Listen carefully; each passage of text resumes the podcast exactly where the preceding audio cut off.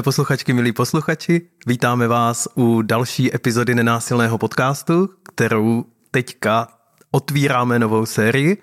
Jsme tu zase my dva, já, Petr Sucháček. A já, Petr Holík, ahoj.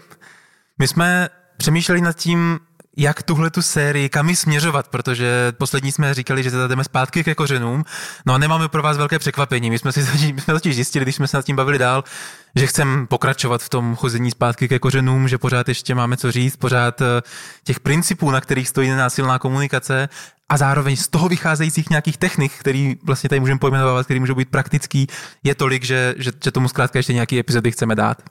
A taky reagujeme i na vaše ohlasy z toho, když jsme se o tom bavili i na workshopech. Já mám teďka za sebou takovou delší sérii a vlastně ty ohlasy byly dost eh, vstřícný k tomu, když jsem říkal, hele, nezahloubali jsme se už jako moc, není to moc filozofický, není tam málo praxe a vlastně ta, ta zpětná vazba, která se ke mně dostávala, je ne, ne, naopak vlastně rozumím tomu v tom kontextu, tak to je něco, co jsme si přáli, aby tam bylo a zdá se, že to funguje, tak my v tom míníme s dovolením hmm. pokračovat.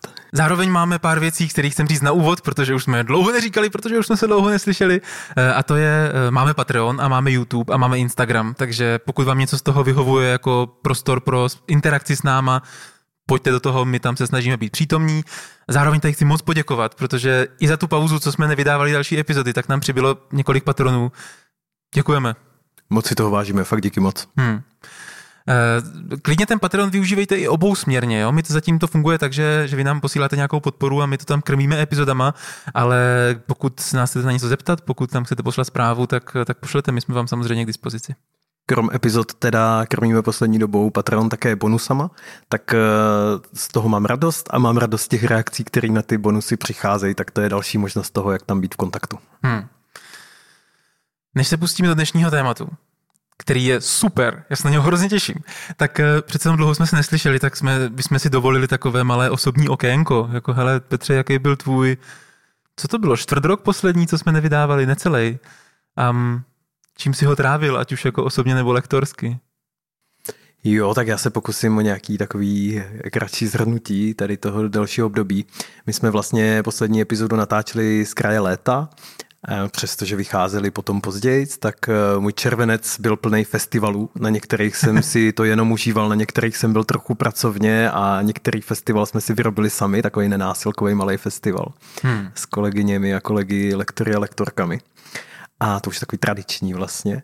A pak, pak eh, jsem měl nějakou, nějaký období takový jako volno a celý srpen potom, zejména ta druhá polovina, Eh, se nesla v pedagogickém duchu, takže jsem byl na několika letních školách, konferencích, něco z toho jsem vedl a pak v přípravném týdnu se to pro mě přepnulo.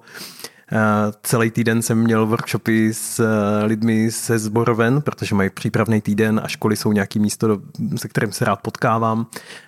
Něco z toho byla nenásilka, něco nějaký pedagogické principy.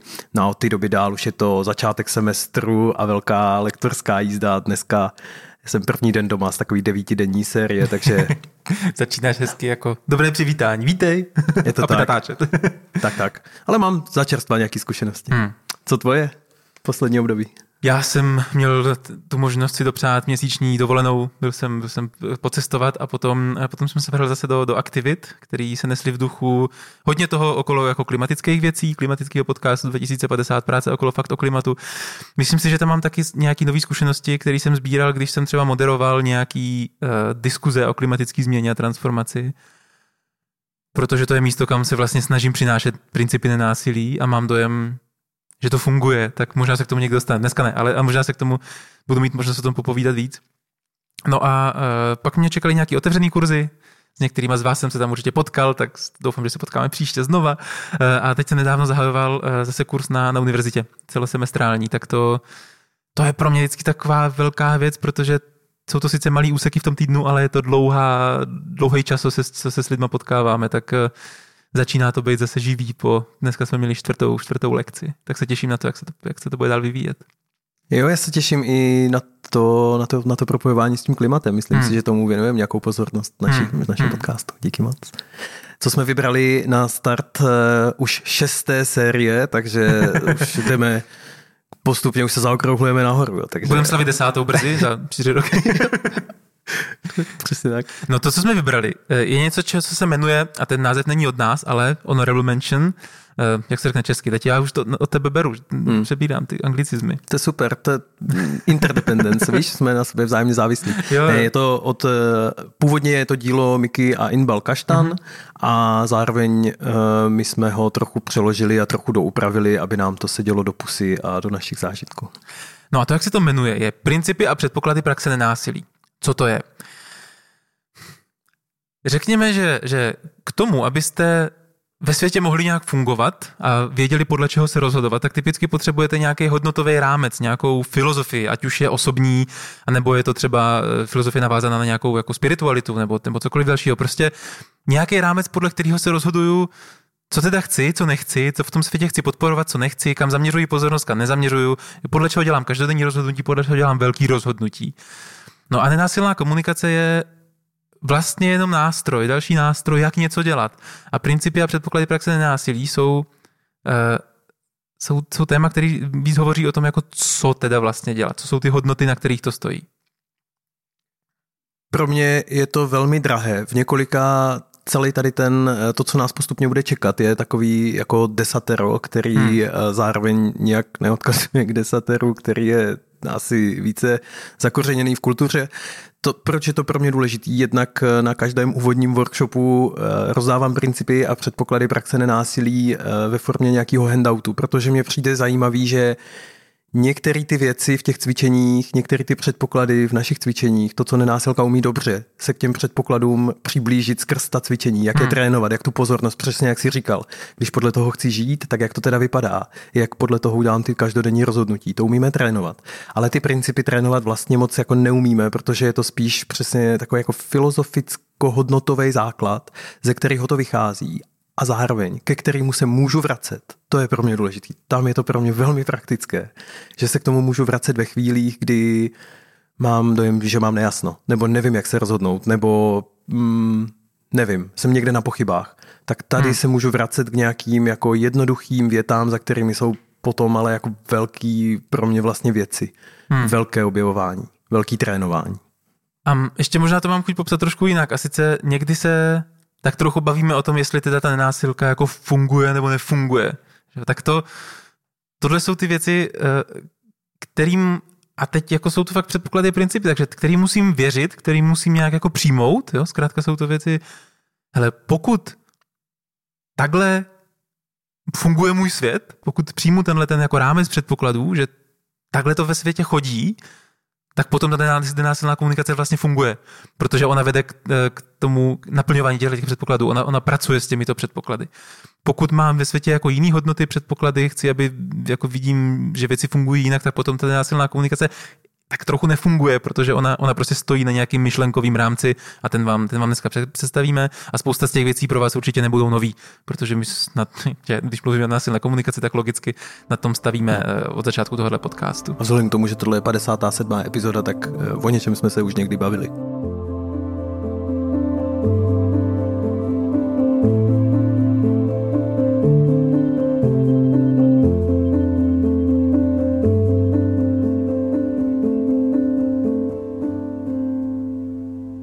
Tak pojďme na to. Dobře, tak uh, mám číslo jedna zmínit. Takže první takový předpoklad, uh, či princip praxe nenásilí zní. Lidé touží po stejných kvalitách, sdílejí stejné potřeby. Takže je to něco o, o těch jako univerzalitě potřeb. To, že potřeby existují, jsme zmiňovali mnohokrát. Uh, to, že jsou tak nějak univerzální, že po nich lidé touží a že, že je mají tak nějak všichni, tak o tom mluví právě ten, ten první předpoklad. To, co je pak eh, důležitý, nebo na tomhle vlastně nenásilná komunikace staví tu možnost eh, toho se setkat a porozumět si a potkat se v nějakém místě, kde aniž bych musel souhlasit, tak umím porozumět, protože sdílíme ty potřeby. Bez tohoto předpokladu by vlastně všechno v ostatní kolabovalo, všechny ty mediace, facilitace založené hmm. na tom, že pojmenujeme potřeby svoje a ty protistrany, tak by nemohly fungovat. Protože ten princip často je takový, pojďme se pochopit na úrovni potřeb, že jo? To znamená, že když ty řekneš, že toužíš po bezpečí, tak já si pod tím něco dokážu představit. Se mnou to nějak rezonuje. Kdyby ta potřeba bezpečí nebyla univerzální, tak, tak ty řekneš bezpečí a já tomu nerozumím. No, takže, takže s tímhle to pracuje. A zároveň už máme jednu epizodu, kde jsme se potřebám a zejména pak strategiím, což je ta druhá část. Hmm. To je ten nástroj, kterým se potřeby naplňují jsme se věnovali do veliké hloubky a vlastně mně přijde hezký, že tohle je ten předpoklad číslo jedna. Hmm. Jakože odsu to jde dál. Chci k tomu říct jednu věc a teď ze zkušeností. Um, potkávám se s tím, že občas máme tendenci vnímat potřeby jako něco trochu konfliktního, jakože někdo může mít potřebu, která se mi nelíbí, jo? že ta, ta, ta jeho nebo její potřeba není v pořádku, to já jako odmítám. Hmm. To typicky znamená, že, se, že nejsme na úrovni potřeb, ale na úrovni strategií, protože strategie jsou v konfliktu, potřeby ne, potřeby jsou u nějaké univerzální hodnoty. Um, a když budu ten, ten princip následovat, tak to, co s tím můžu dělat, je jako opravdu za, za, za každou jako činností nebo jako hledat v lidech to, že, že mají nějaké krásné potřeby. A ty potřeby jsou krásné, obdivuhodné, lidské a jsou krásné, obdivuhodné a lidské jako pro nás. I ty cizí potřeby, když to tak řeknu, protože jsou univerzální. Takže já opravdu můžu hledat něco jako hlubokého, lidského a pravdivého v každém z nás. A pokud jsem to nenašel, tak to je znamená podle tohoto principu, ne, že to tam není, ale že jsem to ještě nenašel. Hmm. Ale najít to můžu. Tak to je něco, o čem se můžu snažit. Já k tomu chci jenom přidat, že často mám dojem, že když se tohle děje, jenom, eh, že když jsem to ještě nenašel, takže vlastně můžu jít ještě trošku hlouběji. Hmm. Že uh, Miky Kaštan má taky tu knihu uh, Nejvyšší společný uh, násobek, nebo nevím, jak přesně to je, ale že vlastně tam je ještě někde to místo, že vlastně možná ještě tohle je možná ještě o něco kontroverznější, nebo tady je to ještě kontroverzní, tak co je ještě zatím? Kde, kde už je to místo, kde si řeknu, jasně, já se taky chci mít doma dobře a ty taky. Hmm. Jasně, akorát to možná pro nás momentálně znamená trochu jiné věci, ale tady tu, tady už jsme v pohodě. Tuhle potřebu tam si taky dokážu představit. To už je místo, ve kterém se můžeme potkat. Mm-hmm. Jo.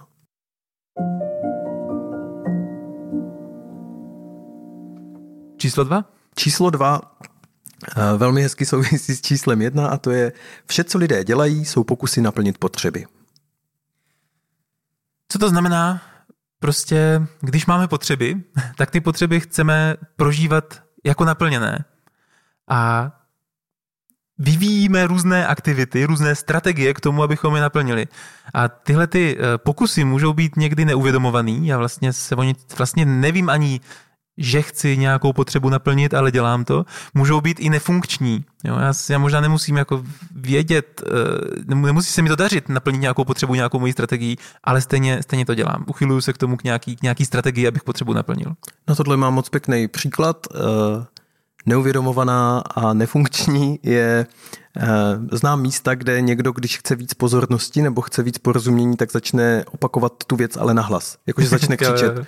Jo, a často často, kdyby se z toho člověka zeptal, tak eh, vůbec neuvažuje v jazyku potřeb, vůbec nad tím neuvažuje, prostě řekne, no já to chci po svém a zároveň to je nějaká jako strategie na tu potřebu a to, jakou strategii vyvíjí, když se to nestane na poprvé, je udělám úplně to samé, jenom to udělám s vyšší intenzitou hlasu. Hmm. To je tak, jak to potkávám v různých kontextech. Mně eh, napadá takový ten příklad, jako u, u dětí to často je, jako že když chcou děti pozornost, já si vzpomínám jako na takové ty situace, z prvního stupně nebo ze školky, jo, prostě když když jsem běhal za holkama, chtěl jsem, aby si mě všimli, tak moje nejlepší strategie bylo přijít a udělat jim něco fakt nepříjemného. to ne, nebyla to většinou funkční strategie. Jako, jako jak určitě si tě všimli, ale možná jsi nechtěl jenom, aby si tě všimli, možná chtěl ještě nějaký další možná potřeby chtěl nějakou, nějakou kvalitu toho vztahu, která prostě, tahle strategie úplně nefungovala. No. Hmm. No to, to, to, co k tomu chci říct, je, že hele, uh, Zase je to něco, s čím můžu chodit po světě, jo? co tenhle ten princip říká, že za každou akcí, za každou větou někoho, ať už nám připadne jakkoliv stupidní, ať už nám připadne jakkoliv jako mimo nebo zlá nebo divná, je nějaká potřeba, která se dá najít a která je univerzální. Dá se s tím asi od tohoto místa mě vedou dvě myšlenky, tak já se vydám po jedné z nich a jedna je, no někdy je to fakt těžký těm druhým porozumět, hmm. jako ve smyslu, aha, tak co je zatím, a někdy, a to je pro mě vlastně zajímavější příklad, až bych někdy řekl, někdy je těžký porozumět sobě.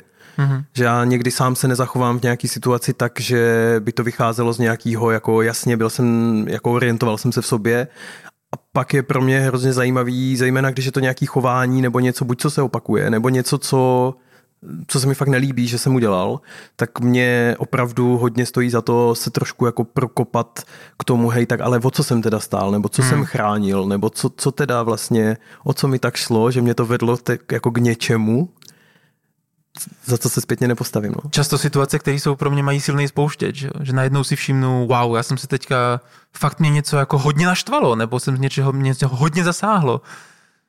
A tak zase to, že, to, že mě něco hodně zasáhne, já nějak reaguju, třeba prudce, nebo, nebo naopak nějakým jako zamrznutím, ústupem, nebo něco. To jsou všechno nějaké strategie. A stojí se to občas proskoumat, jako poznat sám sebe v tom, tyjo, proč, proč jsem v této situaci reagoval takhle. A to, to proč je právě to, že zatím je nějaká potřeba, která je neuvědomovaná. My jsme měli teďka víkendový workshop a ten on byl teda fakt hodně dobrý. To jako fakt strašně to sedlo a strašně zajímavá skupina. Byly tam takový jako jenom mimoděk, takový strašně hluboký zamýšlení. A byl tam, byl tam eh, jeden, jeden pán, strašně jako příjemný, milej, uh, vypadal dobře, jako je mladý, jako plný života. A najednou tam prostě tak seděl a úplně se jako zaseknul a říkal, já jsem byl s tebou v diádě, my jsme byli spolu v diádě a já jsem vůbec nebyl schopný říct, co se ve mně děje právě teď. A já jsem si uvědomil, že, že tohle je něco, za co jsme se sami sobě doma vždycky vysmívali.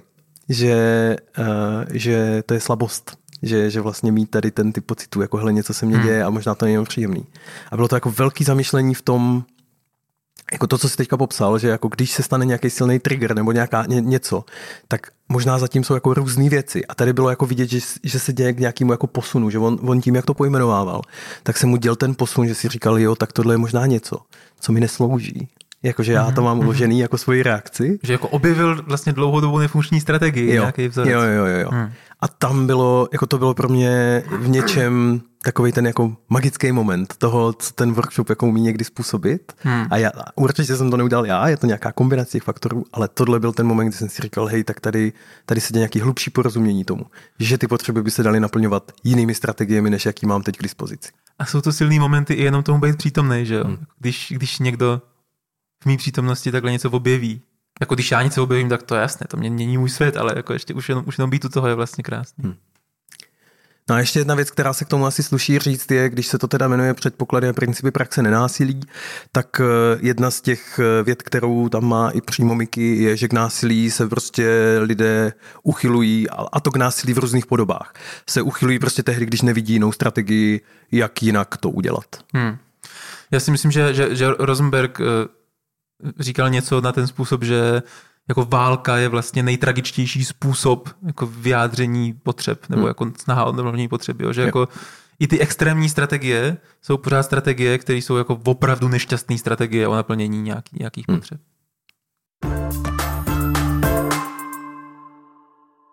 Číslo tři. Princip a předpoklad číslo tři říká, že pocity a emoce ukazují na to, zda prožíváme svoje potřeby jako naplněné nebo nenaplněné. A to tak, že když mám nějakou potřebu naplněnou, tak z toho přichází nějaký příjemný pocity a když nějakou potřebu prožívám jako nenaplněnou, tak z toho přichází nějaký nepříjemný pocity. Hmm. Tohle je jedna z jako věcí, která mi zase přijde, že někde úplně jako v základu, nebo pro mě, pro mě úplně někde v základu porozumění mě samému a nenásilné komunikaci, to provázání hmm. pocitů a potřeb. Uh, nevím, kde jsem to vyčet, myslím, že jsem to někde vyčet, uh, ale a určitě už jsme to v podcastu zmiňovali, protože o prožívání byly hned jedny z prvních epizod, ale to, že jsou pocity jako kontrolky, které jako se rozsvicují tak jak v tom autě jako a říkají všimni si, hmm. nějaká potřeba je v nějakém stavu, to je pro mě jeden jako, z, jako game changerů mýho života toho vůbec si všímat těla a všímat si pocitů a snažit se jako přijít na to a nenutně jenom tou hlavou, ale jako vůbec celým tím svým jako bytím přijít na to, k jaký potřebě, k jakým potřebám se teďka jako vztahujou.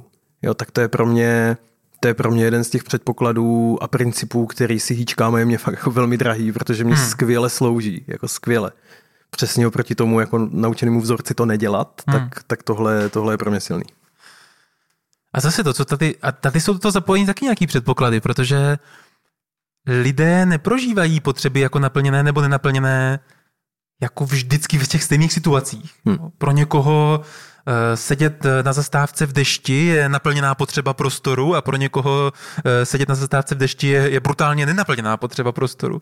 Jo, ono totiž to, jestli nějakou potřebu prožívám jako naplněnou nebo nenaplněnou, vychází zase z nějakých mých jako představ, předpokladů, očekávání, interpretací, toho, z nějakých mých vlastně mentálních modelů, bych řekl, hmm. jako, který se mi k těm potřebám vážou. No.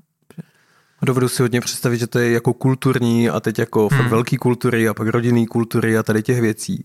Zároveň mi prostě přijde jako ten rozdíl konverzací jako jestli si užíváš sedění v dešti na zastávce a, a zažíváš líbí pocity a nebo tě to strašně štve, je úplně jiný typ konverzace, než jestli je to dobře nebo špatně. Jo, hmm. zase, zase hmm. jenom ta jako vlastně jako citlivost k tomu, k té diverzitě toho, že různí lidé naplňují své potřeby různě a i možná v závislosti, a teď jako už vůbec neřeším jako kulturní, jako když jsme prostě jiný národnosti, že jo, tak máme prostě svoje jako rituály na to, jak slavíme. Jo, a, jako. tam je to podle mě no. hrozně hezky většina takový potřeby, jako je respekt. Jo. No. Jsou no. kultury, ve kterých jako když se ti dívám do očí, tak prožíváš jako potřebu respektu naplněnou. Jsou kultury, když se ti nedívám do očí, tak prožíváš potřebu respektu naplněnou. Jo.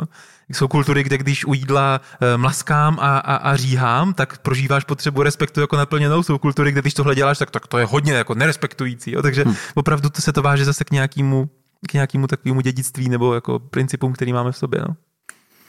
Pro mě jsou to jedny z nejlepších konverzací, je jako když vidím někoho užívat si něco, čemu nerozumím, tak to je pro mě jako jedna z nejvíc fascinujících věcí se ptát, hele, jak to pro tebe funguje.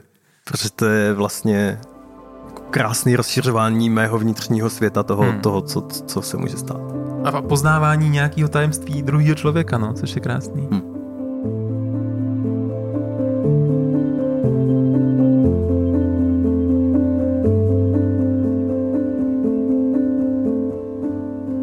Číslo čtyři? Můžeme. Číslo čtyři. Nejpřímější cesta k vnitřnímu klidu vede skrz sebe napojení. To je pro mě věc, která jako je pro mě důležité uvědomění, že to je vlastně nějaký předpoklad nenásilí. A sám si říkám, tyjo, jak, jak, jak moc tohle to aplikuju, nebo jak, jak moc s tím jako pracuju. Ono to totiž znamená, eh, o čem to hovoří? O tom, že, že naše schopnost prožívat nějaký vnitřní klid, nebo nějaký jako no, vnitřní pohodu, nějaký jako usazení, nějaký takovou tu vnitřní pevnou půdu pod nohama, já to tak často jako mám, tak ani tak ne, nezávisí na tom, jestli mám potřeby naplněný nebo nenaplněný, ale i přesto, že mám nějaký potřeby nenaplněný, tak nějaký kvalitní napojení na sebe sama, nějaký jako ukotvení se sama v sobě, může ten vnitřní klid přinést. A, a, a, a hodně to hodně to potkává na workshopech, jo, že vlastně ty potřeby nejsou od toho, aby byly naplňovaný, protože to prostě nejde vždycky. To jako není možné mít pořád naplněné všechny potřeby. Ale to, co je možné, jako se k tomu neustále vracet, neustále obnovovat, je být v kontaktu se svýma potřebama. A tenhle ten princip říká, že jenom tohle, jako býtí v kontaktu se svýma potřebama, být napojený sám na sebe, samo o sobě nese nějakou kvalitu. A to je nějakého vnitřního klidu, nějakého takového usazení. Mně, moc, mně se moc líbí to slovo usazení, vlastně víc než ten klid, ten mám dojem, že má nějaký konotace, jakože že to vevnitř, že to napojení je nějaký jako klidný, že a to, hmm. to je pro mě takový nějaký, víš, jako pomalý, že to má nějaký jako kvality ještě sebou, ale to usazení jako nějaký vyladění sám na sebe, jako kdo teď vlastně jsem a co se mi děje, je pro mě v tomhle ohledu strašně jako důležitý. Já to vlastně ani nemusím pojmenovávat nikomu jinému. Že mně vlastně hmm. přijde, že já jsem pak, jako já jsem pak já. To zní jako hrozně divně. Ale jako nějak jsem v nějaký integritě, v nějakém souladu v tom a rozumím si, jestli teď spíš potřebuju jakože když se to stane a i když jsem v blbý situaci, tak mám dojem, že to beru s větší lehkostí a s takovým jako nesnižuju ty věci, co se dějou, ale zároveň na ně mám nějaký náhled. Nejsem jako utopený v tom, že jsem oběť nějakého prostě vnějšího nevím, světa, ujel mi autobus prostě a prší a, a, a všechno se proti mě spiklo a všechno je na prd, tak vlastně si někdy jenom jako uvědomit, že hej, bazálně prostě mě to štve a něco nestihnu, možná o tom hmm. potřebuji dát někomu vědět, ale vlastně je to spíš otravný než cokoliv jiného a nerad chodím někam pozdě, což je můj vzorec, který mám a ten mám vlastně docela rád, tak vlastně ještě, ještě si uvědomím, že to napětí často nevychází z toho, že se děje nějaká velká tragédie, ale že vlastně to je jenom něco, co já fakt prožívám nějak úkorně, tak to jsou pro mě jako momenty zase toho, jako ano. Mně se k tomu váže věta, kterou často používám vůči sobě a dneska jsem ji použil na, na workshopu. A to je, z jakého místa to vychází. A typicky mluvím o nějaké reakci. Jo? Když mám nějakou reakci vlastní, nebo, nebo chci mít nějakou reakci vlastní, říkám si, tak to já tomu Petrovi musím říct, že prostě něco. Tak ta otázka, hele, z jakého místa to vychází? Vychází to z místa vnitřního sebe napojení, jako vnitřního usazení. Teď stojím nohama na zemi, jak říkáš, cítím se jako já, jo? Jako, že jsem sám sebou. Mám, mám jako důvěru v sebe sama, že, že tady sám jsem se sebou přítomnej, jestli to dává smysl. Um, a potom, když moje reakce vychází odsud, tak jsou typicky mnohem kvalitnější, jakože to vnímám, i jejich dopad na svět je mnohem jako kvalitnější, víc naplňuje moje záměry, než reakce, které jsou bez napojení který jsou takový ty jako trigger, tak, tak jako trigger response, v angličtině, jakože nějaký spouštěš, tak nějaká rychlá odpověď, nějaká reakce bez, bez toho sebe napojení. No a to, co k tomu chci říct, je, že to sebe napojení nemusí být vždycky půlhodinová reflexe pocitů a potřeb. Ono někdy fakt stačí jako nádech, výdech. Jo, já jsem chtěl říct. Ne, nebo já mám takový jako, uh, co cítím v břiše, je jako moje instantní sebe napojení, krátký, hmm. protože já vím, že když se děje něco divného, tak já to často cítím v břiše, že když nějak začne jako, mm, se mi jako stahovat ty svaly nebo to nějak jako bolet, tak to znamená něco se děje divného. To je tak často i v nějaké konverzaci, když jenom chci nějak reagovat, tak jenom takový jako rychlý napojení, co na to říká moje břicho? OK, jo, oh, jo, jo, tak jsem tady. Hmm. Teď reaguju z tohoto místa. Chce se mi dodat dvě věci. Jedna je, když v tom sebe napojení najdu, že se nemá moc fajn, tak uh, máme jednu epizodu, která se věnuje tomu, hmm. co dělat, když je vám těžko, tak to je jako nějaká, nějaká jedna věc. A druhá věc se mě k tomu pojí, a ona je trochu workshopová pro nás jako lektorsky, ale z druhé strany mě přijde, že má jako obecnější platnost je, že jako to, jak tam jsem v tom prostoru, je často to důležitější, než to, co přesně jako se tam teď děje. Jako my to lektorsky říkáme docela často, hmm. protože jako zadat nějaký cvičení umí kde kdo, ale ta podstata té přítomnosti je v tom, jako, v tom, jak je to provedený. A to z místa napojení vypadá pak dost podstatně jinak. Hmm. Pak to nikdy není dvakrát to samý, protože prostě já tam dvakrát stejně nebudu. Jo. A ta skupina nebude stejná, ten kontext nebude stejný, tak. a to je všechno, co s tím může být v kontaktu. No.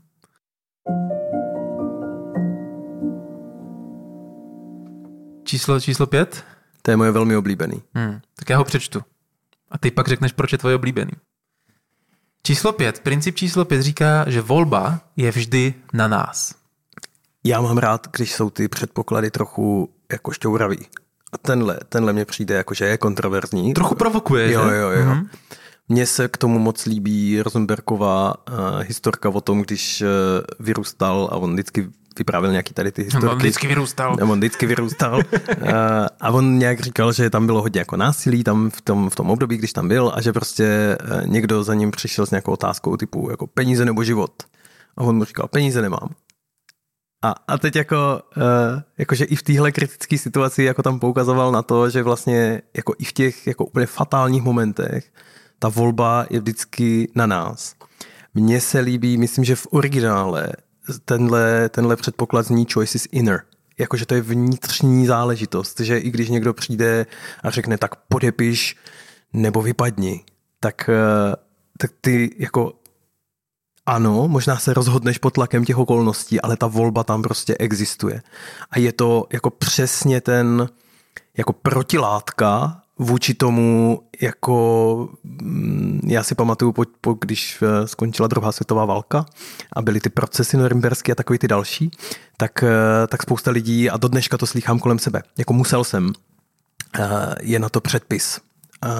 A takový to jako jako zbavování se té zodpovědnosti za to, hmm. že tu volbu jsem udělal a dost často jsem ji udělal vědomně a na nějakých věcech se podílím.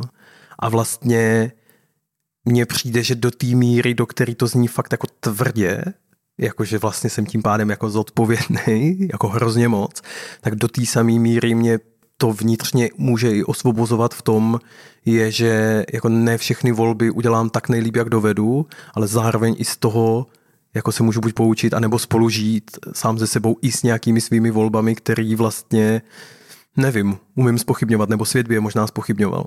Hmm. No, tohle je hustá věc. Já mám dvě myšlenky takový k tomu. Jedna z nich je, hele, tenhle ten princip je pro mě recept na bezmoc. Jako proti bezmoci, jo? Protože já, a zase jsem to, pod, pod, potkám, to zejména v těch jako třeba klimatických věcech, jo? jakože hodně lidí zažívá velkou bezmoc, nebo je prostě v háji z toho, že se to děje a že to nějak dopadá a cítím se, že s tím nemůžu nic dělat. Hmm. Ale pokud já přijmu, že hele, já mám vždycky volbu a to já nemám vždycky volbu jako zařídit, co udělají ostatní a, a jako politici a nevím kde kdo, ale já mám vždycky volbu zařídit, co udělám já, jaký postoj já zaujmu. Um, a to mě jako vlastně ve výsledku zmocňuje. Já v tom cítím vliv na svět. Já, já si můžu vybrat, co budu já dělat s tím světem. No, jakým způsobem já se k němu postavím. To je tak, no, tak jako recept na bezmoc. To je jedna, jedna myšlenka. A, a mám druhou, nebo chceš něco, chceš reagovat? Ne, já jenom, mě jenom přijde důležitý říct, je, že jako co je v rámci mých kapacit. Jo, že možná, hmm. možná když jsem, nevím, malej, chudej, vodněkat, tak mám jako míň kapacit, moje volby budou jako menšího rozsahu, ale existují. Možná když jsem předseda vlády, tak mám větší volby k dispozici a tak, ale mně na tom přijde hezký to, že jako žádná ta, žádná ta pozice není dost malá na to, aby tam ta volba nebyla. Mm-hmm. A v tom mně to přijde, že to je právě proti té bezmoci a tomu jako postavení se do role obětí, které se něco děje, na co já nemám vliv, tak to mně přijde, jo. že je a myslím si, že to pro spoustu lidí vlastně tenhle princip může být fakt jako vysírající tím, že jako poukazuje na to, jako v té generálně špatné situaci, ale stále bys mohl něco dělat. Jako něco maličkého by si v tom mohl něco dělat. Hmm. A to je někdy nepříjemný. Minimálně vnitřně. No. A to je ta, to je ta druhá, druhá moje jako myšlenka, kterou chci říct, že já si často nemůžu, ta volba často není v tom, jako co se mi děje na světě. Protože jsou věci, které se nám tak trochu dějí. Jo? Jako to, že to, že probíhá někde válka, to, že tady probíhá nějaká environmentální prostě krize, to, že mi ujede autobus, protože jel o tři minuty dřív, než měl podle jízdního řádu, to jsou věci, které se mi prostě dějí, to já jako neovlivním. Tam tu volbu nemám. Já nemůžu zařídit, aby ten autobusák, no možná bych nějak strategicky mohl, těžko, těžko. Ale to, co já můžu udělat, je vždycky mám volbu toho, jaký k tomu zaujmu postoj. Já nemůžu ovlivnit to, že budu mít naplněnou nějakou potřebu, jako ze 100%, jo, jako zajistit, že prostě tato potřeba bude v pět hodin odpoledne naplněná.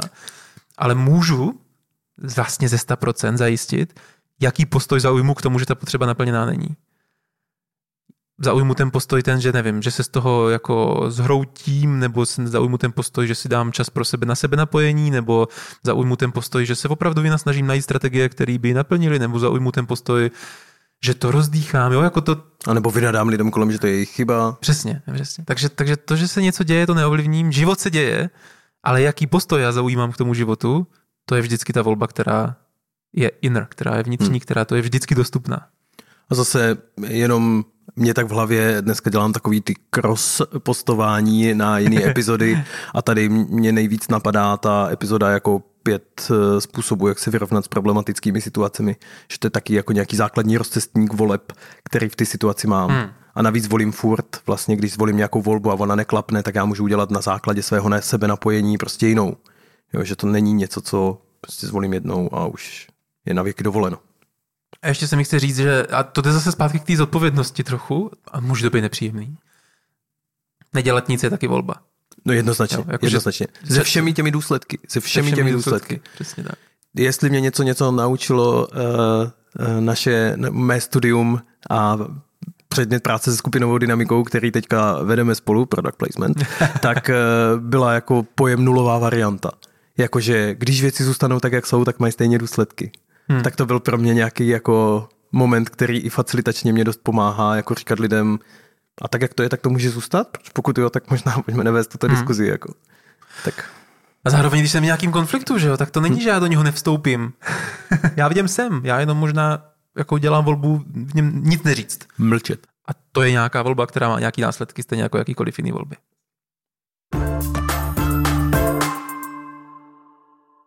Šestka, ta je u mě mnohem méně oblíbená. Myslím, že jsi na řadě se čtením. Dobře. tak jo. Tak já ji přečtu. Ty chceš teď vysvětlit, že určitě. Mm, já jenom chci říct, že s ním mám problém. Máš s ním problém? Mm. Tak já ti přečtu a ty řekneš, proč s ním máš problém. Tak mm. Princip číslo 6. Všichni lidé jsou schopni soucitu a empatie. Hmm. Jako, když jsem na začátku říkal, že mi to přijde extrémně pragmatický, protože mě to na něco jako upomíná, celý, celý to desatero, tak tohle je jako princip, který, ke kterému se vracím často a ne jako, jako mám dojem, že některý jako jiný mi jdou víc, ale jako tady sám sebe najdu někdy v situaci, že jsem v takový jako remíze. Jakože si říkám, no ano, tak asi ten člověk na principiální úrovni soucitu a empatie schopný je, ale já to nevěřím, zrovna u tohohle prostě zlouna, jakože hmm. tohle, tenhle mi dává zabrat. Jako to, hmm. to přiznám přes mučení. Teda bez mučení. Jo, když si představíš nějaký takový ty jako ikony toho jako zla ve světě, nebo jak to říct, tak je, je těžký si představit, jako jakým, kde, kde v něm je ten soucit hmm. empatie. Jako ta, ta definice, o který píše Miky, říká, hele, všichni máme schopnost empatie, a jenom ne v každé situaci víme, jak ji v sobě probudit trochu taková jako výmluva, to, jo? nebo něco zní tak jako, no, jako dobře, no tak někdo má schopnost empatie, akorát je tak hluboko, že to celý život neprobudí, no možná jo. No. Člověče, já si, jako když teďka, jako já teď aktuálně nejsem v tom stavu, že bych měl problém s tímhle, jako mně spíš přijde, že jsou nějaký kontexty, víš, jakože hmm jako ten člověk, který mě štve tím, že třeba, nevím, zařezává nějaký dobrý projekty dobře na univerzitě, prostě čistě proto, že prostě nevím proč vlastně, protože na něho nejsem schopný se napojit, tak si myslím, že dojde domů, je milující manžel, strašně příjemný hmm. pán, co večer vaří super véču prostě a tak. Mm, jenom prostě v té práci to pro ně není přístup. Tyhle kvality, důvodů. přesně tak, tyhle hmm. kvality jako neprojevuje tam, kde je, jo. což eh, není pro mě o to méně příjemné, nebo jakože nic moc zajímavého to pro mě neudělá, když se potkáváme jenom v tom kontextu, jenom mě to trošku usazuje jako v tom, a vlastně mám dojem, že se to postupně děje, někdy mě to trvá teda dlouho, ale jako prostě z těch jako nepřátel v mých očích jsou prostě jako lidi, se kterými velmi významně nesouhlasím, ale už jsou to lidi. A to je velký rozdíl, ale. Strašně. Hmm. A já teda musím říct, že jsem já nesnáším chodit po světě s vědomím, že mě někdo fakt jako štve tímhle způsobem, že nejsem tohle schopný vidět, hmm. že mě to otravuje život. Jako mě, ne tomu člověku. mě to otravuje život. To mě neba. A je možná taky, akorát. to, chci si představit, jaký to je. No. Mm, když totiž, a teď jak, jak to jako prakticky nasedá na spoustu těch jako věcí, co se vlastně učíme, co se trénujeme dělat v nenásilné komunikaci spousta těch jako cvičení, co jste možná zažili někde na workshopu, tak z toho to vychází, protože já často říkám, hele, dávat empatii druhýmu je užitečný, mimo jiné v tom, že když někdo empatii dostává, tak pak jako to navyšuje jeho kapacitu empatii dávat. Jo, když se někdo cítí slyšen, pochopen a brán vážně, tak pak jako přirozeně mnohem víc tíhne k tomu snažit se slyšet, chápat a brát vážně nás. A, a pak to trénujeme, pak trénujeme jako dávat empatii, jako jak, jak, jak dělat empatii. No a kdybychom nevěřili tomuto principu, tak bychom to nedělali, protože pak by to nemělo smysl. Protože jsme si řekli, to nejde, ten člověk hmm. na to nemá kapacitu. Od toho člověka já empatii nikdy nedostanu, protože on to prostě nemá. Jo? Tak. No. A nejenom já, ale nikdo od něho hmm. nedostane. Jo, ten princip nemluví o mně, ale mluví jakože o generální kapacitě k soucitu a empatii. Hmm. Jo. Hmm. Sedmý princip a předpoklad, tedy naopak můj další z oblíbených, lidi rádi dávají a přispívají k radosti ostatních. A já rovnou chci dodat, jenom ať to teda nechám vyznít, lidi rádi dávají a přispívají k radosti ostatních. A to, co je pro mě důležité, je, když rozumí tomu, jak jejich akce jako vylepší svět mě nebo někoho jiného. Jakože pro mě a to, tohle teda zažívám velmi často i od lidí, od kterých se to nečeká nebo jako nemají tu pověst, že ve chvíli, kdy porozumí, což už je ten jako moment té malé empatie, kdy, hmm. kdy porozumí tomu, čemu to přispěje, tak vlastně už to vyžaduje nějaký jako aktivní odpor, nebo jako když je to něco jednoduchého, tak eh, to vyžaduje prostě aktivní postoj proti něčemu. Aby nevyšli vstříc. Jo, že když jsme tady měli tu epizodu o prozbách, tak vlastně když dám jasný kontext té prozby, hele, já chci, aby jsme ten projekt dotáhli, mohl bys mi prosím tě dát realistický odhad toho, jako kdy se k tomu dostaneš, tak málo kdo má jako vědomou tendenci jako nedat realistický odhad, kdy se k tomu dostane, protože možná taky chce, abychom to společně dotáhli. Já, já řeknu, že já jsem, já jsem opravdu asi nepotkal člověka, jako ze zkušenosti, nepotkal jsem člověka, který by jako aktivně chtěl, aby věci nebyly lepší. My máme velmi různý názory na to, co to lepší znamená. Jo, a zrovna třeba v, těch, v tom klimatickém kontextu, tam to je hrozně moc vidět. A já se hodně potkávám s lidma z biznisu, s lidma, uh, který mají různý názory na věci. Jo? A když si vezmeme takovou jako velmi kontroverzní věc, jako je prostě elektromobilita, jo? tak elektrický auta, jo? nebo tak teďka, teď jsem teda zaril jo? do toho, jako do, do jádra české společnosti. Ale když někdo říká, jako někdo říká, hele, chci si koupit elektromobil, protože tím pomůžu životnímu prostředí. Nepotkal jsem člověka, který by řekl, nekoupím si elektromobil, protože nechci pomoct životnímu prostředí. A to je k tomu jako, jako porozumění. Já teď neříkám, jestli elektromobil je dobře nebo špatně, to jsem nepatří, ale, ale to není o tom, že by někdo říkal, jako já to nechci udělat, protože nechci způsobit dobro, já nechci přispět ostatním. Ale to je proto, že já nevěřím, že tohle to přispívá. Hmm. Jo, nechci si koupit elektromobil, protože podle mě, nebo z toho, jaký mám informace, to není dobrá věc. To není to, co přispěje. A podle mě přispěje něco jiného a je potřeba dělat to, co přispěje. Jo, a že tady v těch kontroverzních tématech tohle je podle mě hrozně důležité si uvědomit. Hmm jakože v těch tématech, co rozdělují společnost, že když má někdo jiný, velmi jiný názory na věci než já, tak to není proto, že on by nechtěl dobro. Ale my všichni chceme jako lepší životy pro sebe a pro ostatní, velmi přirozeně. To říká tenhle ten princip.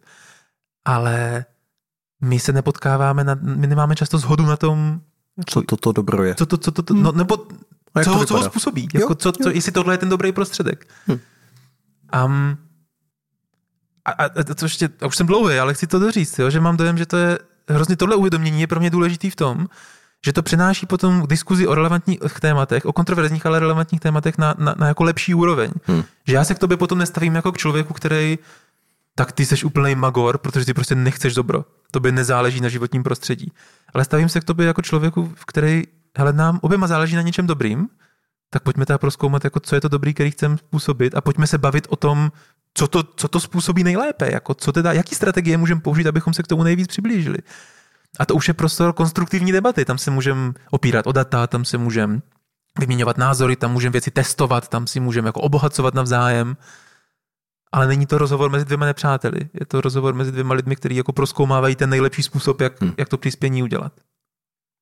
Jo a moc krásný umění je umět ty rozhovory z toho já versus ty přepínat tady do toho, co já, co ty, jak to vidíme a případně jestli se někde potkáme a pokud se nepotkáme, tak vlastně se furt nemusíme rozejít jako nepřátelé a právě s tou představou ty seš debil, ty seš debil, ale s tím hej, to je prostě člověk, co to má hodně jinak. Hmm. Hmm, tak já budu hledat jiný strategie, jak naplnit svoje potřeby, než spolupracovat s tímto člověkem, skrz kterého to prostě neprojde. Hmm. A, a je to fajn. Já na mě osobně, kdybyste mě někdy potkali, vždycky, když mi vysvětlíte, proč vám to udělá radost a co přesně chcete, tak eh, se setkáte s 99,9% šancí, že pokud to jenom trochu jde, tak já tomu vyjdu vstříc. A hele, a všichni to známe. Jako, jak příjemný je někomu dát dárek. To je tak krásný pocit, jako způsobit někomu radost.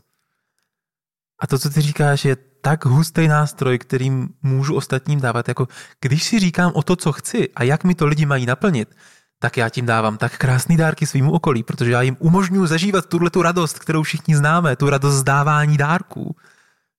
Asi existuje i nezdravá míra toho, ale... ale jako jo, taky bych se připojil tady k tomu, ale hmm. když víte, co po mně chcete a co vám to přinese, pojďte mi to říct a já, já pravděpodobně mi tím uděláte radost, protože já budu mít radost, že jsem vám udělal radost.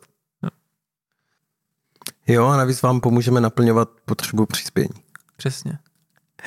Co osmička? Osmička, princip číslo 8. Je jich 10, to si říkal na začátku, já to možná připomínám v této fázi, takže máme před sebou poslední tři. Ve vztazích bývá naplnění potřeb vzájemně závislé. Co je tím myšleno? Existuje spoustu potřeb, které si dokážu naplnit sám, jo, prostřednictvím vztahu k sobě, k nějaký prostředí, skrze možná spiritualitu, skrze nějaký moje vlastní individuální strategie. Když si chci odpočinout, tak možná stačí, když se vyspím a nikoho k tomu nepotřebuju. Ale existuje řada potřeb, které jsou jako vztahový, který, který, kde vlastně potřebuju druhý lidi a ještě k tomu potřebuju druhý lidi v určitým stavu nebo v kontaktu s tou stejnou potřebou, aby, aby ta moje potřeba byla vlastně naplněná. jakože když, a co to typicky potřeby, jako když chci zažít sounáležitost, hmm. lásku, blízkost, dotek, intimitu, intimitu sdílení. Přesně. Hmm. Jo, tak většinou k tomu potřebuju druhého člověka, který je naladěný tak, že, že to můžeme spolu zažít. Hmm. Přijde mi eh, jako jiný jiný typ odkazu tady na to, že eh, ve vztazích bývá naplnění potřeb vzájemně závislé, je to, že jenom zase taková jako banální situace, jo, ale tak ty jsi prostě sám doma, jsi strašně spokojený, prostě si tam máš jako dobrý den, tvoje pocity ti říkají, že tvoje potřeby jsou naplněné, tak tam sveguješ doma a prostě přijde ten tvůj milovaný partner domů a očividně je prostě smutný a rozložený a v tu chvíli je jako velmi náročně pro mě si představitelné, že se na mým jako svegu vůbec nic nezmění. Asi by to bylo trochu jako divný. Jo. Jako už jenom čistě proto, že můj jako zájem a potřeba sdílení a intimity a nějakýho jako podpory vzájemný mě vede prostě k tomu, že se stává, dostávám do kontaktu, což to je zase to connection, o kterém tady mluvíme, dostávám se do kontaktu a prostě mě to nějak ovlivní. Já eh, se nestanu smutný jenom protože ten druhý jako je smutný, ale jako budu ovlivněn. Hmm. Nejspíš proto, že do té doby moje potřeba podpory například nebyla vůbec aktivní, ale najednou je, protože to je prostě pro mě signál, že ten člověk přichází a tím pádem najednou se stane aktivní nová potřeba, tím pádem se pro mě trochu promění večer a tak dál.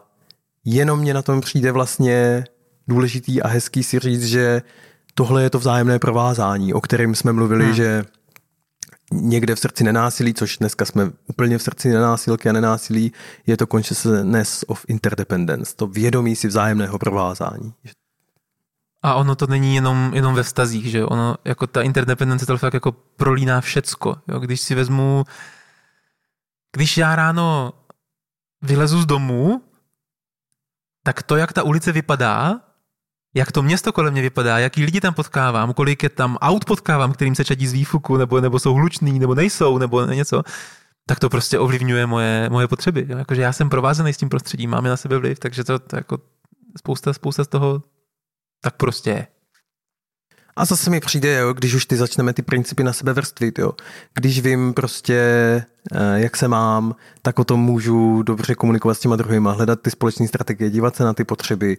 Můžeme dělat volby, jestli uh, se o tom, když si vezmu ten příklad, a někdo přichází smutný, já jsem doma veselý, tak můžeme udělat volbu, jestli se o tom chceme teďka bavit. Jo, jestli náhodou prostě je teď ten dobrý moment, jestli náhodou moje podpora teď nebude vypadat tak, že já si budu furt svegovat, protože tomu druhému vlastně možná udělá radost vidět někoho, kdo je v jiném rozpoložení, jo, než hmm. někoho, kdo prostě s ustaraným obličem přiklekne a řekne, Ježíš Maria, co se ti stalo? Jo, a možná, že ten druhý si řekne, hej, hm, vlastně buď veselý dál, to, to mě pomůže víc. Jo, jenom jako, že pospojovávám ty jednotlivé principy k tomu, proč mi pak přijde pro tu praxi jako užitečný se po nich eh, svést, po těch jako jednoduchých klejmech, protože mě upozorňují na nějaký rozměry situací, které bych možná jinak opominul. Hmm.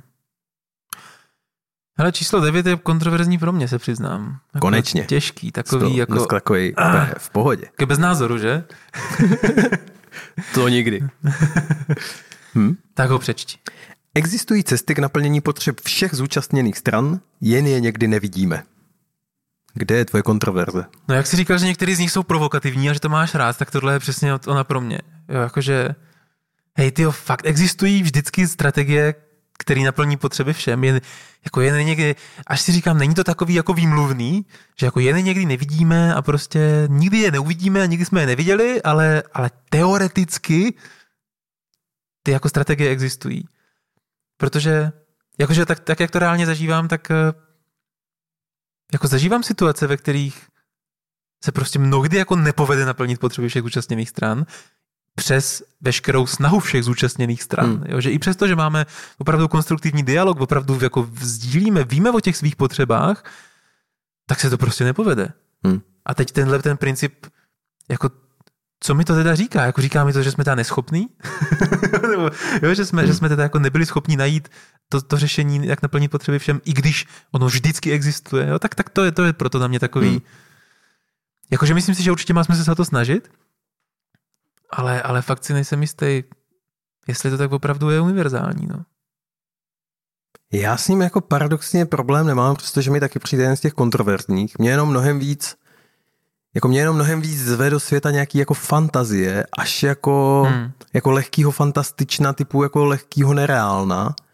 A pro mě zejména třeba s nakládání se zdroji, víš? No, no tak určitě, jako, jo, to je když, přesně to, kam mířím. No, no, jo, no, jo, že když, jo. To, když to přidáme jako zdroje, typu prostě, kolik na to máme času, kolik na to máme mentální kapacity, kolik na to máme energie, kolik na to máme peněz, kolik na to máme kompetencí. Kompetencí, kolik na to máme mědi.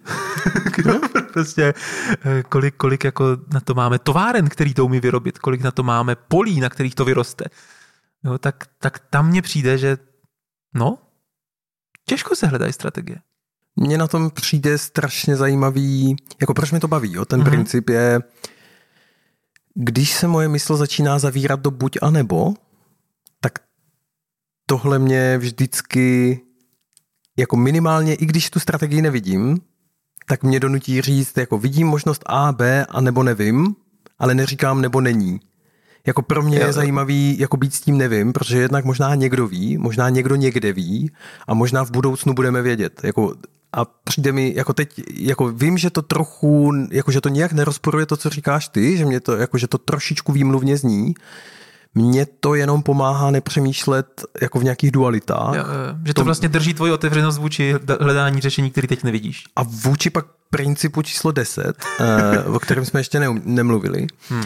ale jako i mně to přijde, že mě to baví na té imaginativní úrovni. Jakože když chci někdy udělat nějakou vizi světa, nebo kdokoliv, podle mě kdokoliv, kdo chtěl nějakou vizi něčeho, tak musel přemýšlet nad věcmi, které ještě neexistují a neumí si je představit. A možná pro ně nejsou zdroje. Uh, příklad, jako když jsme se teďka angažovali prostě v nějakém školství, jo, nebo v něčem, tak jako existuje nějaká představa toho, jak to má vypadat a my víme, že nám na to chybí lidi a víme, že nám na to chybí finance, ale to tě, jako to na, jako nás nezastavilo a já si myslím, že to je užitečný, že nás to nezastavilo přemýšlet nad tím, jak by to vypadalo, kdyby to bylo jako, kdyby tohle bylo hotový, protože pak najednou můžeš vykreslit ten obraz, za kterým třeba jako postupně nastřadáš jako podporu, ať už politickou, finanční nebo jinou, která jako postupně ty věci může posouvat. Hmm. Akorát kdyby se seknul na tom, že neexistují cesty k potřebí naplnění potřeb všech hned, protože právě ty zdroje, tak to podle mě nepustí za ten jako rámec té jako imaginace. To mi dává smysl. Jakože když, když si tenhle ten princip vezmu ne jako uh, univerzální hlubokou pravdu, ale jako něco, něco jako přesvědčení, který neopustím, protože neopouštět toto přesvědčení mě přiměje nepřestat hledat, tak to, to je hodně užitečný. No.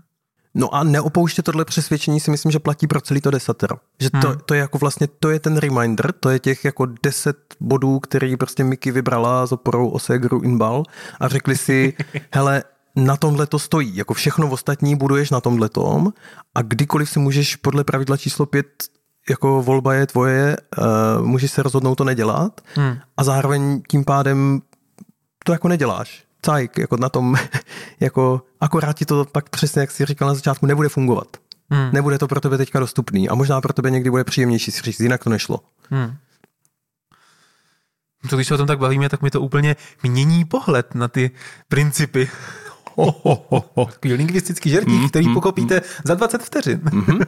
Protože um, bod číslo 10 a princip je lidé se mění. A to je poměrně kontroverzní. Já znám velkou spoustu lidí, ale opravdu velkou spoustu lidí. Jejich jako baseline, jejich základní nastavení je lidi se nemění. Hmm. Dokonce si myslím, a teď možná mě opraví eh, jako odborníci mezi vámi, že to je něco, o čem se jako diskutuje i třeba v psychologické vědě. Že to jako nemám dojem, že by to bylo rozřešený téma. Možná jo, klidně mi napište. Rád to budu vědět, jo, ale jako to, že, že některé přístupy třeba psychoterapie jdou víc jako k tomu, hele, člověk, člověk se mění. Hmm. Jsou věci, které se můžou změnit a některé přístupy jsou víc k tomu, hele, jako jsou některé věci, které se vlastně moc nemění. Jo. Jo, takže tohle, je to v tomhle kontroverzní a zároveň já tenhle mám moc rád. Jako v praktickém využití ho mám moc rád. Hafo, já úplně miluju, jako mě fakt baví, že ta, tím, že se, neří, tím, že se řídíš podle potřeb a tím, že strategiemi naplňuješ potřeby, ty potřeby ti zůstávají po celý život, ale ty strategie můžeš měnit, tak tím pádem podle mě to je jako perfektní k tomu, aby se nezavřel do nějaký blbosti na celý život a dělal to jenom, protože jsi to dělal vždycky. Hej, tohle je pro mě úplně vzkaz, který bych světu vtloukal do hlavy. Jo, jakože dovolme si sakra sami sobě a ostatním se jako měnit. Že, že jako kolik jsem potkal situací, ve kterých jako já radši než abych přiznal, že jsem změnil názor, nebo nedej bože jsem se mýlil, nebo jsem něco viděl jinak, kvůli nějakému jako mýtu konzistence, kvůli tomu, že prostě já, abych byl cool, tak pokud jsem nějaký názor řekl před rokem, tak si za ním budu stát, i když prostě celý svět mi dokazuje, že, se, že to prostě je jinak, tak já přece nepřiznám, že jsem změnil názor. Hmm. A okolik je to jako, a okolik je to jednodušší a hezčí, když jsou lidi flexibilní a dokážou říct, aha, já jsem před týdnem něco tvrdil, ale mezi tím jsem získal nějaký nové informace a teď si to myslím úplně jinak. Hmm. Jako dovolit tu změnu, jdem tím, tím přímně do svého života. Já od, eh, od Jana Nehyby si nesu eh, jedno z mouder, který on tak trousí prostě náhodně, když jde kolem. A myslím si, že eh, to byl on, který někoho citoval, když říkal, držme své potřeby pevně a své strategie lehce.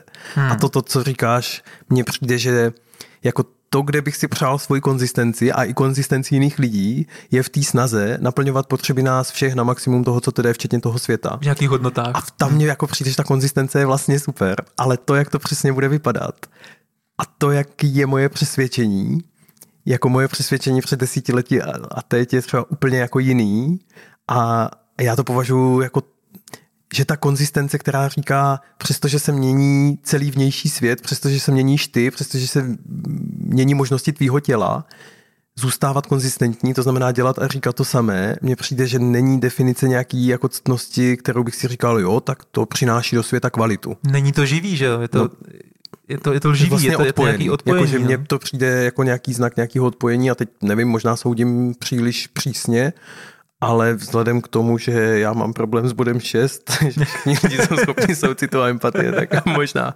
možná jsem se tady chytil do vlastní pasti. Jo, ale mám to tak, no. Vlastně mi to přijde, jsou to pro mě jedny z těch nejnáročnějších konverzací, když vnímám, že v tomhle hodnotovém rámci uh, se lišíme. Já vlastně kde co dokážu jako přejít kde jak, ale tohle mě jako přijde, že tady je to pro mě složitý. Hmm. Když prostě někdo je, jako vždycky se dělal jako vždycky a vždycky se tak má dělat, protože prostě to je tak správně, tak to vychází z tak jiných předpokladů, než je těchhle jako deset, podle kterých se snažím eh, jako jet já, že, že hledat k sobě cesty jako bývá spíš náročnější a spíš ty propojky jsou menší než mm-hmm. větší. Jo, já tohle fakt mám rád. Já jsem mluvil o té praktičnosti, že opravdu mám jako za sebou tolik konverzací, které byly vlastně o tolik jednodušší tím, že mi někdo řekl, ale ty jsi přece udělal tohle. A říkám, jo, hele, no, teďka, teďka zpětně vidím, že, že to bylo špatně, teď jsem změnil názor, teďka bych to udělal jinak. Takže fakt jako dovolit, dovolit si vývoj, dovolit si, jakože vnitřní změna není hamba, ale hmm. je to prostě, je to, je to pro mě ctnost, jako nějaká flexibilita. I, I ta názorová, jo, tak jsem si něco před rokem nějak myslel, teď si to myslím jinak, to je super. To, hmm. to je super, to znamená, že žiješ, to znamená, že jsi jako nezatvrdl. Obnovuješ se. Obnovuješ no. se, hmm. přesně. A, až si říkám teďka, jako kolik bychom našli našeho vývoje v tomhle podcastu, víš, kdybychom si to pustili ty čtyři roky zpátky. Co, ne, nejenom co technologického teda. Nejenom technologického, ale i co jsme, co jsme jako říkali. Vlastně hmm. si myslím, že kdyby někdo udělal jako analýzu toho, co jsme, co jsme kde tvrdili, tak věřím, že by tam byly věci, které si můžou protiřečit. Jo, jo. No? jo. To je, ně, to je jako v jednom momentě mého života, tohle je jako moje obava. Jestli jako já svým kontinuálním vývojem jako nebudu vidět radikální změnu, ale někdo, kdo hmm. přijde po deseti letech, řekne, hej, ale to je úplně jinak a já si řeknu, hej, asi jo, ale ty jo, teď se jenom obávám důsledku, který to má, ale no, nějak mě ta cesta baví. Jakože přijde hmm. mi, že to je hodně pak jako živý život. Jo. No, ve spoustě věcí. Jako jak, já se naopak jako jak k tomu přistupuji, když se někdy přistihnu při tom, že jsem přišel na neměnou pravdu, tak začínám být trochu nervózní. Jakože hmm. se snažím z toho být a ono se většinou pak jako časem ukáže, že zase tak neměná možná není, že, že má nějaký hmm. další odstíny. No.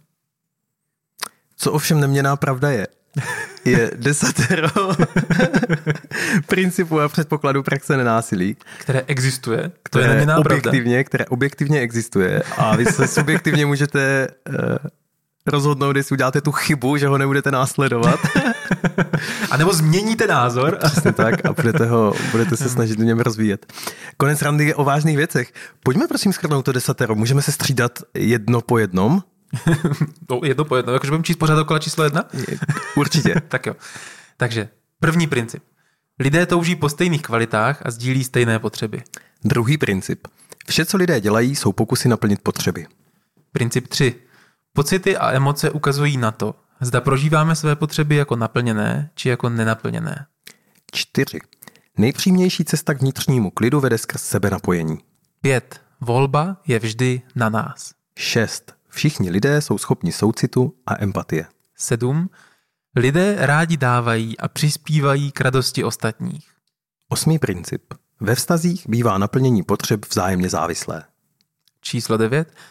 Existují cesty k naplnění potřeb všech zúčastněných stran, jen je někdy nevidíme. A desátý princip. Lidé se mění. Přátelé, vy, co nás eh, sledujete na Patreonu, tak eh, můžete jako bonusový materiál tenhle ten seznam očekávat ve vašich schránkách e-mailových protože my to zase samozřejmě nějak zpracujeme, jak textově, tak graficky a můžete si to doma vytisknout, dát si to na nástěnku a pak s tím dělat cokoliv budete chtít. Třeba to, po sobě, třeba to po sobě házet. Lidé se mění, ty. No tak jo, tak tohle hmm. byla první epizoda naší podzimní série, respektive série, která začíná na podzim a pravděpodobně bude zase končit příští červen či červenec. My vám moc děkujeme za poslech, děkujeme vám za kontinuální podporu a fanouškovství. Moc si toho vážíme. Pokud se vám podcast líbí, nebudeme se zlobit, pokud ho doporučíte někomu, kdo ho ještě neposlouchá. Tohle byla taková helikoptérová, řekl bych, epizoda. Ona je dlouhá těmi deseti body a zároveň, kdyby se vám některý z těch principů líbilo, kdybychom rozpracovali na delší časové ploše, což si myslím, že toho schopní jsme, a některé z nich už jsme teda rozpracovali, jak jsem se snažil rozpostovat, tak nám určitě dejte vědět, protože my máme nějaký nápady, ale zároveň hmm. vždycky rádi následujeme eh, jednak poptávku a naši flow, protože i to je konec konců součást toho, o čem jsme se dneska bavili. Vlastně nám moc nefunguje funguje, když si dopředu dáme 10 epizod tak, jak půjdou za sebou. Spíš nás baví, jako se bavit o tom, co potkáme, co nám přijde živý, protože pak v tom právě je ten život i pro nás a máme dojem, že vlastně i relevance pro vás. Tak jo, my se s vámi dneska loučíme. Mějte se krásně, ještě jednou děkujeme za poslech a přejeme vám moc příjemný podzim. Ahoj.